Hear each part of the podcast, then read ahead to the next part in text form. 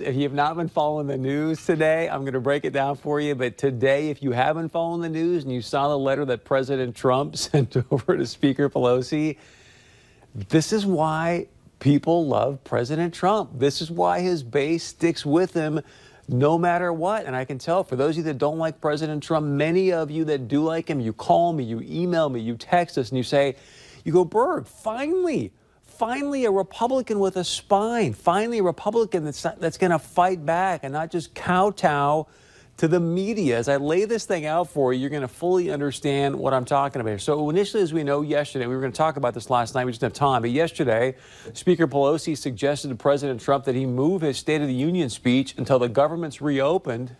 I, I can't make this up because she, Speaker Pelosi, was worried about security at the Capitol because the government was shut down. So I saw that and I said, no way, she's serious? Like, this has got to be a spoof account. So I tweeted back at her, I said, worried about security at the Capitol, but yet she can care less about the security of our nation at the southern border? Can't make this stuff up.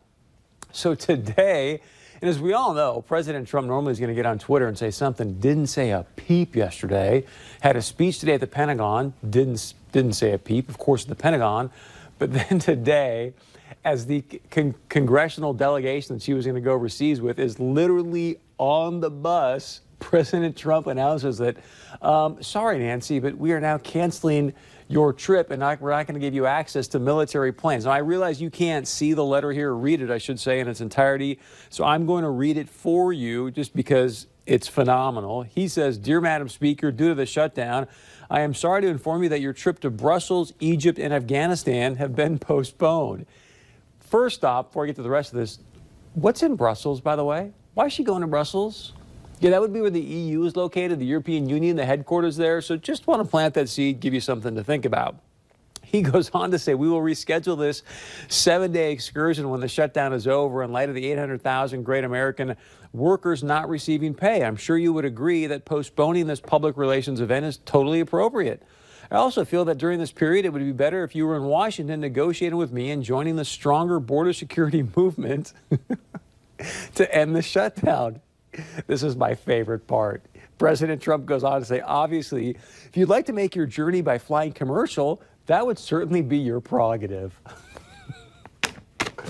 so, believe it or not, I don't know how I found this picture, but I did. But I want to share this with you. We found this uh, just before the show. We can bring this up, please. Pelosi flying commercial going to Egypt and Afghanistan. Folks, this is incredible. Now, a few things just to sort of flush this out. One, did President Trump almost do, do her a favor not having the optics of being over there overseas? Because Tuesday, these people are, again, not going to receive a paycheck, meaning these furloughed workers. He may have done her a favor optically. Now, many people are saying, hey, this was, you know, I love the fact that Trump's a fighter as well. And yet, Let's not forget who holds the purse strings at the end of the day. That would be Speaker Pelosi. Who's got the power of subpoena right now? You know, Pelosi's talking to Cummings right now, going, hey, make sure you get those subpoenas ready. We're going to go right after the White House after this dog and pony show. But from obviously as a spectator, it's incredible to watch. So we'd love to get know your point of view on what do you think about President Trump saying, hey, Sorry, Speaker, but if you want to fly commercial, that's okay. Uh, please share your point of view with us. We want to talk about this tonight as well. Should North Dakota, the state of North Dakota, become a sanctuary state? And I'm not talking about sanctuary when it comes to illegal immigration or illegal immigrants. I'm talking about a sanctuary for your Second Amendment rights. As many of you may or may not know, but uh, North Dakota legalized medical marijuana a while back. But here's the thing according to federal law, federal law, if you use medical marijuana, then you are not, not allowed, not able to own a firearm. No questions asked, according to the ATF. Well, Representative Rick Becker, he wants to put forward a bill that basically is going to tell the feds to go pound sand and let medical marijuana users also own a firearm. Representative Becker joins us tonight live from our studio in Bismarck. Great to have him with us. Representative Becker, thank you so much, sir. Appreciate the time. I want to start here, obviously. Are you okay, sir, with the fact that the state of California is a sanctuary state for illegal immigrants? That's a great question. um, on, on, a, you know, you're, you can ask me on a personal level. I disagree with it. Uh, you know, one of the one of the proper purviews of the federal government is controlling immigration, and um, I, I think that what they're doing is harmful, really, to their own state primarily. So I mean, I guess that's up to them, but but harmful to us as a nation. So I disagree with with uh, with what they're doing.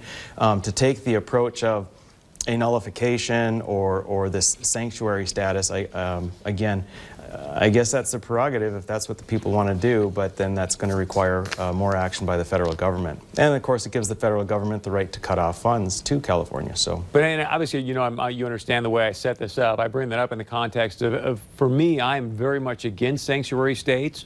I'm very much for people's Second Amendment rights. So I'm, I'm sort of torn on, on, on your bill because I feel hypocritical if I say, hey, it's okay for California to be, you know, not be a sanctuary for illegals, but it's okay for North Dakota to be a sanctuary for Second Amendment rights. So that, that's my context of the question. So sure. just based on principle, um, why put this bill forward knowing that, again, you don't agree with California being a sanctuary state, but then why put up a bill that says, well, but it's okay for North Dakota to be a sanctuary for Second Amendments? Well, the, there, there, are a few bills, right? Uh, several of them were heard today. Um, and you're talking about, I guess, 1148, HB 1148 for medical marijuana. Um, I wasn't the prime sponsor on that. I was asked to sign on, and frankly, you know, I, it's I, I, don't think that we can actually do what it says in that bill because uh, federal law uh, has the primacy uh, and will always supersede state law. So you know, that is not actually even sanctuary. It's a matter of whether our law enforcement would enforce it or not. You, have also got uh, the, the same effect on 1326, the bump, bump stock bill. Um, both of those, again, I guess, are more of sending a message. Um, interestingly, there's, and I don't, I, there's so many bills to talk about, but, but a true uh, type of, I guess, sanctuary bills. One I, one I uh, uh, discussed, presented today, one of my bills was 1309. That is, um, I guess you could call it sanctuary. It's really uh, more of a nullification, even better stated in anti-commandeering law. And what that would do is not allow um, federal federal, uh, uh, I'm sorry, would not allow state and local law enforcement to assist federal agencies uh, with the enforcement of federal laws that exceed the restrictions of our state laws. And so if that were that bill were to pass, 1309, um, then what you're looking at is this uh, 1148 medical marijuana and the 1326 bump stock become a moot point because those are federal re regulations that exceed uh, what our state does. And I think that's, that's right and proper. The anti-commandeering doctrine is well established with, with uh, four uh, Supreme Court cases, and one of them particularly was regarding the Brady Bill and the, the uh, federal government forcing local law enforcement to do background checks that was found to be unconstitutional. So, so going about this medical marijuana, bump stocks, and so forth can be done. I think the, the, the two bills in question directly attacking those are maybe more of, uh, like I say, a message sender. Going to uh, HB 1309 is, is actually a legitimate and workable means by, uh, to accomplish the same thing. So, but, but, just to keep this simple for myself and the people at home, sir, I, I guess my bottom line question is, so you're suggesting, hey, Chris, we're, we're going to put forward this bill that will allow people that have medical marijuana or use it to also own a firearm, even though you know that it's not really going to do anything, so it's just a futile effort, you're doing it as an exercise? I guess I'm not following. Fair question. Um, you know, there are a lot of there's a lot of things that go on in politics, right? You can send some bills in that are sending a message to people that that really state where you're at with things, where you believe things should be as far as the proper role of the federal government versus the states and so forth, knowing that they're probably going to die in, in committee. What it does, however, is a couple of things. One, it, the committee can work through it and see if they can turn it into a workable bill. The second thing is it sets up a, a, another bill, in this example, 1309, which is really, really good. And when you put it in context to the other bills, light bulbs go on and you say, you know what, these really aren't workable because we can't just tell the federal government that what they just made law is not actually law. That just can't work. But we've got this other one over here, and that really is workable. It makes sense.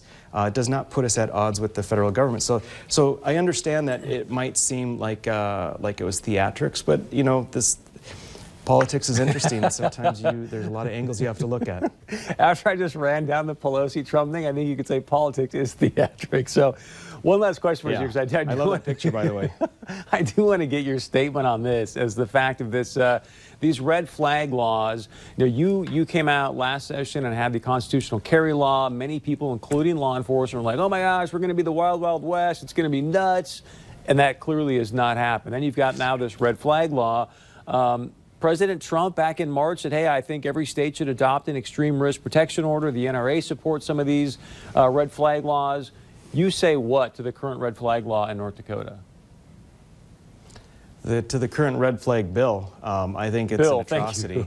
um, yeah, it's and it won't become law. It's ridiculous. Uh, it's nothing even remotely resembling anything the NRA would ever support. As far as what uh, President Trump says, I can't tell you because he's uh, you know a little bit all over the board on the Second Amendment. Uh, has even you know openly said that uh, it's okay to have due process after guns are confiscated. You know this things that will never fly in North Dakota. Uh, this so-called red flag uh, bill is it, it has good intentions. It, it really does. But there are so many laws that have good intentions, which not only have horrible unintended consequences, but they also never actually accomplish the goals for which they were passed in the first place. And this is an example of that. This is this is absolutely horrible. It doesn't allow due process uh, for anyone. In essence, what you have is someone who could be identified as being a risk to themselves or others, uh, where a law enforcement officer could could hear from someone. Could they, the law enforcement officer could, could have interacted with that individual specifically, but they don't need to. They could have also talked to someone that that person used to be married to, used to date, has a child with. Um, and it, it, the requirement for, for that law enforcement officer to go to a court and get an order where they can just go in, barge in, seize the guns, confiscate them, relies on only the level of probable cause. That's a flip of the coin on whether Yeah. you think, well, you know, d- is this person a danger? I don't know, let's flip the coin. It's just a hair more than, than a flip of the coin. Uh, it, it's absolutely ridiculous. The things that can make you considered dangerous include whether you've made a threat of violence in the last 12 months. And we're not talking, it doesn't have to be gun violence, just, just a threat of violence. Or you could have committed violence to an animal. Uh, if you, if you uh, were brandishing a weapon or reckless use of a weapon, that alone can do it. And not only that, but if you were brandishing a weapon, if you did some social, some silly social media post, Facebook, you know, hey, uh, that's enough right there. I mean, it is, it's over the top. I, I, I, I, can't, I just can't even tell you how bad it is. Well, thank you for that point of view on it. That's why I wanted to get it from you, and we appreciate the time, sir, as always. Look forward to having you back uh, very, very soon, okay? Yeah, thank you. Thank you very much. Representative Brooke Becker talking there about the possibility of, hey, if you have, if you use medical marijuana, also being able to own a firearm right now that is against federal law. Thus, I using the analogy with the sanctuary state situation in California. All right, earlier today as well, we sat down with Representative Craig Headland.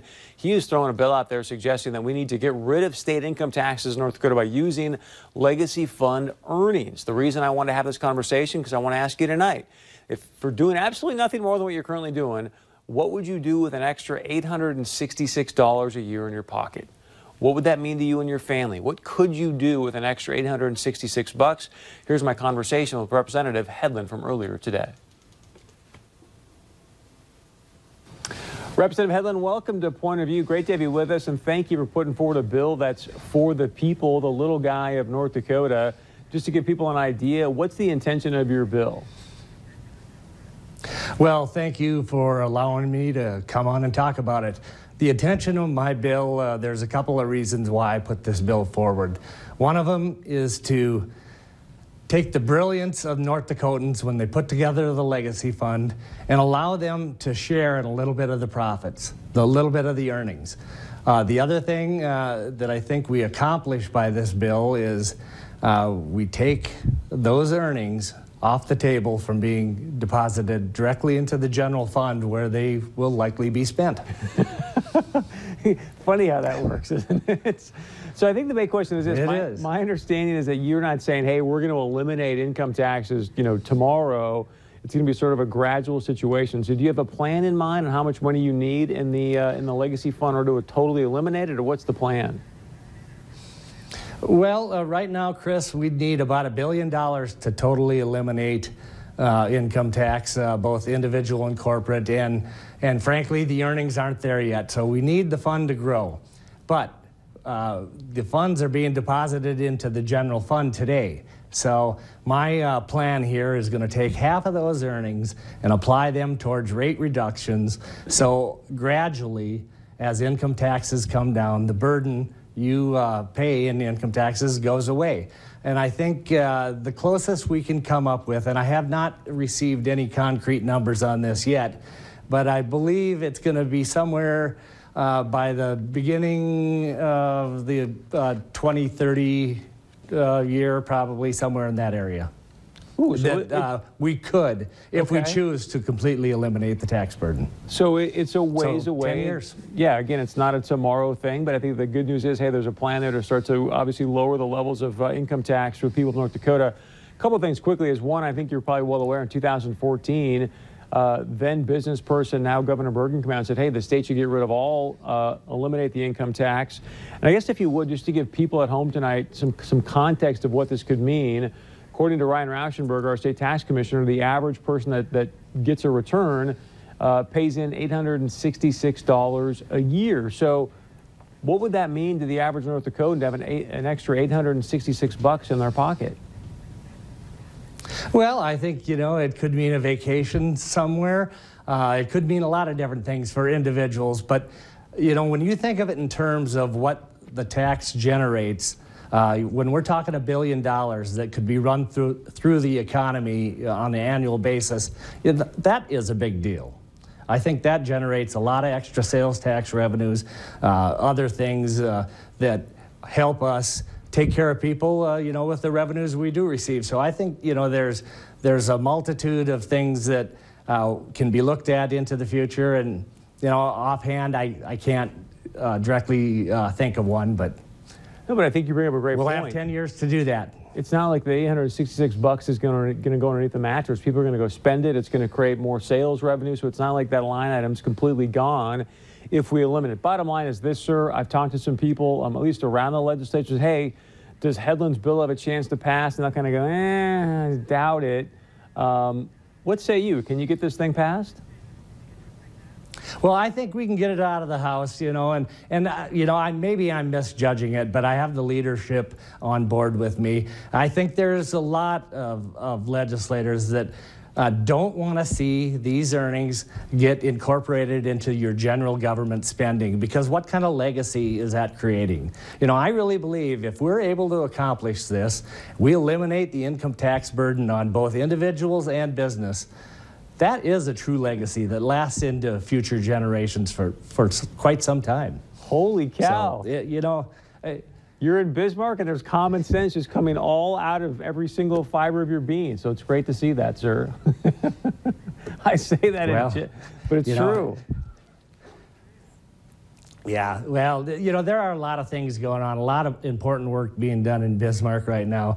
You know, th- this is uh, kind of an, an amazing time in North Dakota, even though we're not quite back to where we were in times of the boom. There's a lot of giant ideas floating around out there. We're going to be busy. You know, I think over a thousand bills have been introduced, and and believe me, uh, legislators are really busy and they're doing a lot of good work.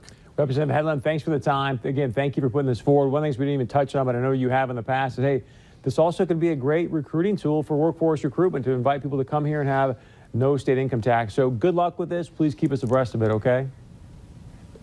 Thank you, uh, Chris, for having me, and uh, we will do that. Thank you very much.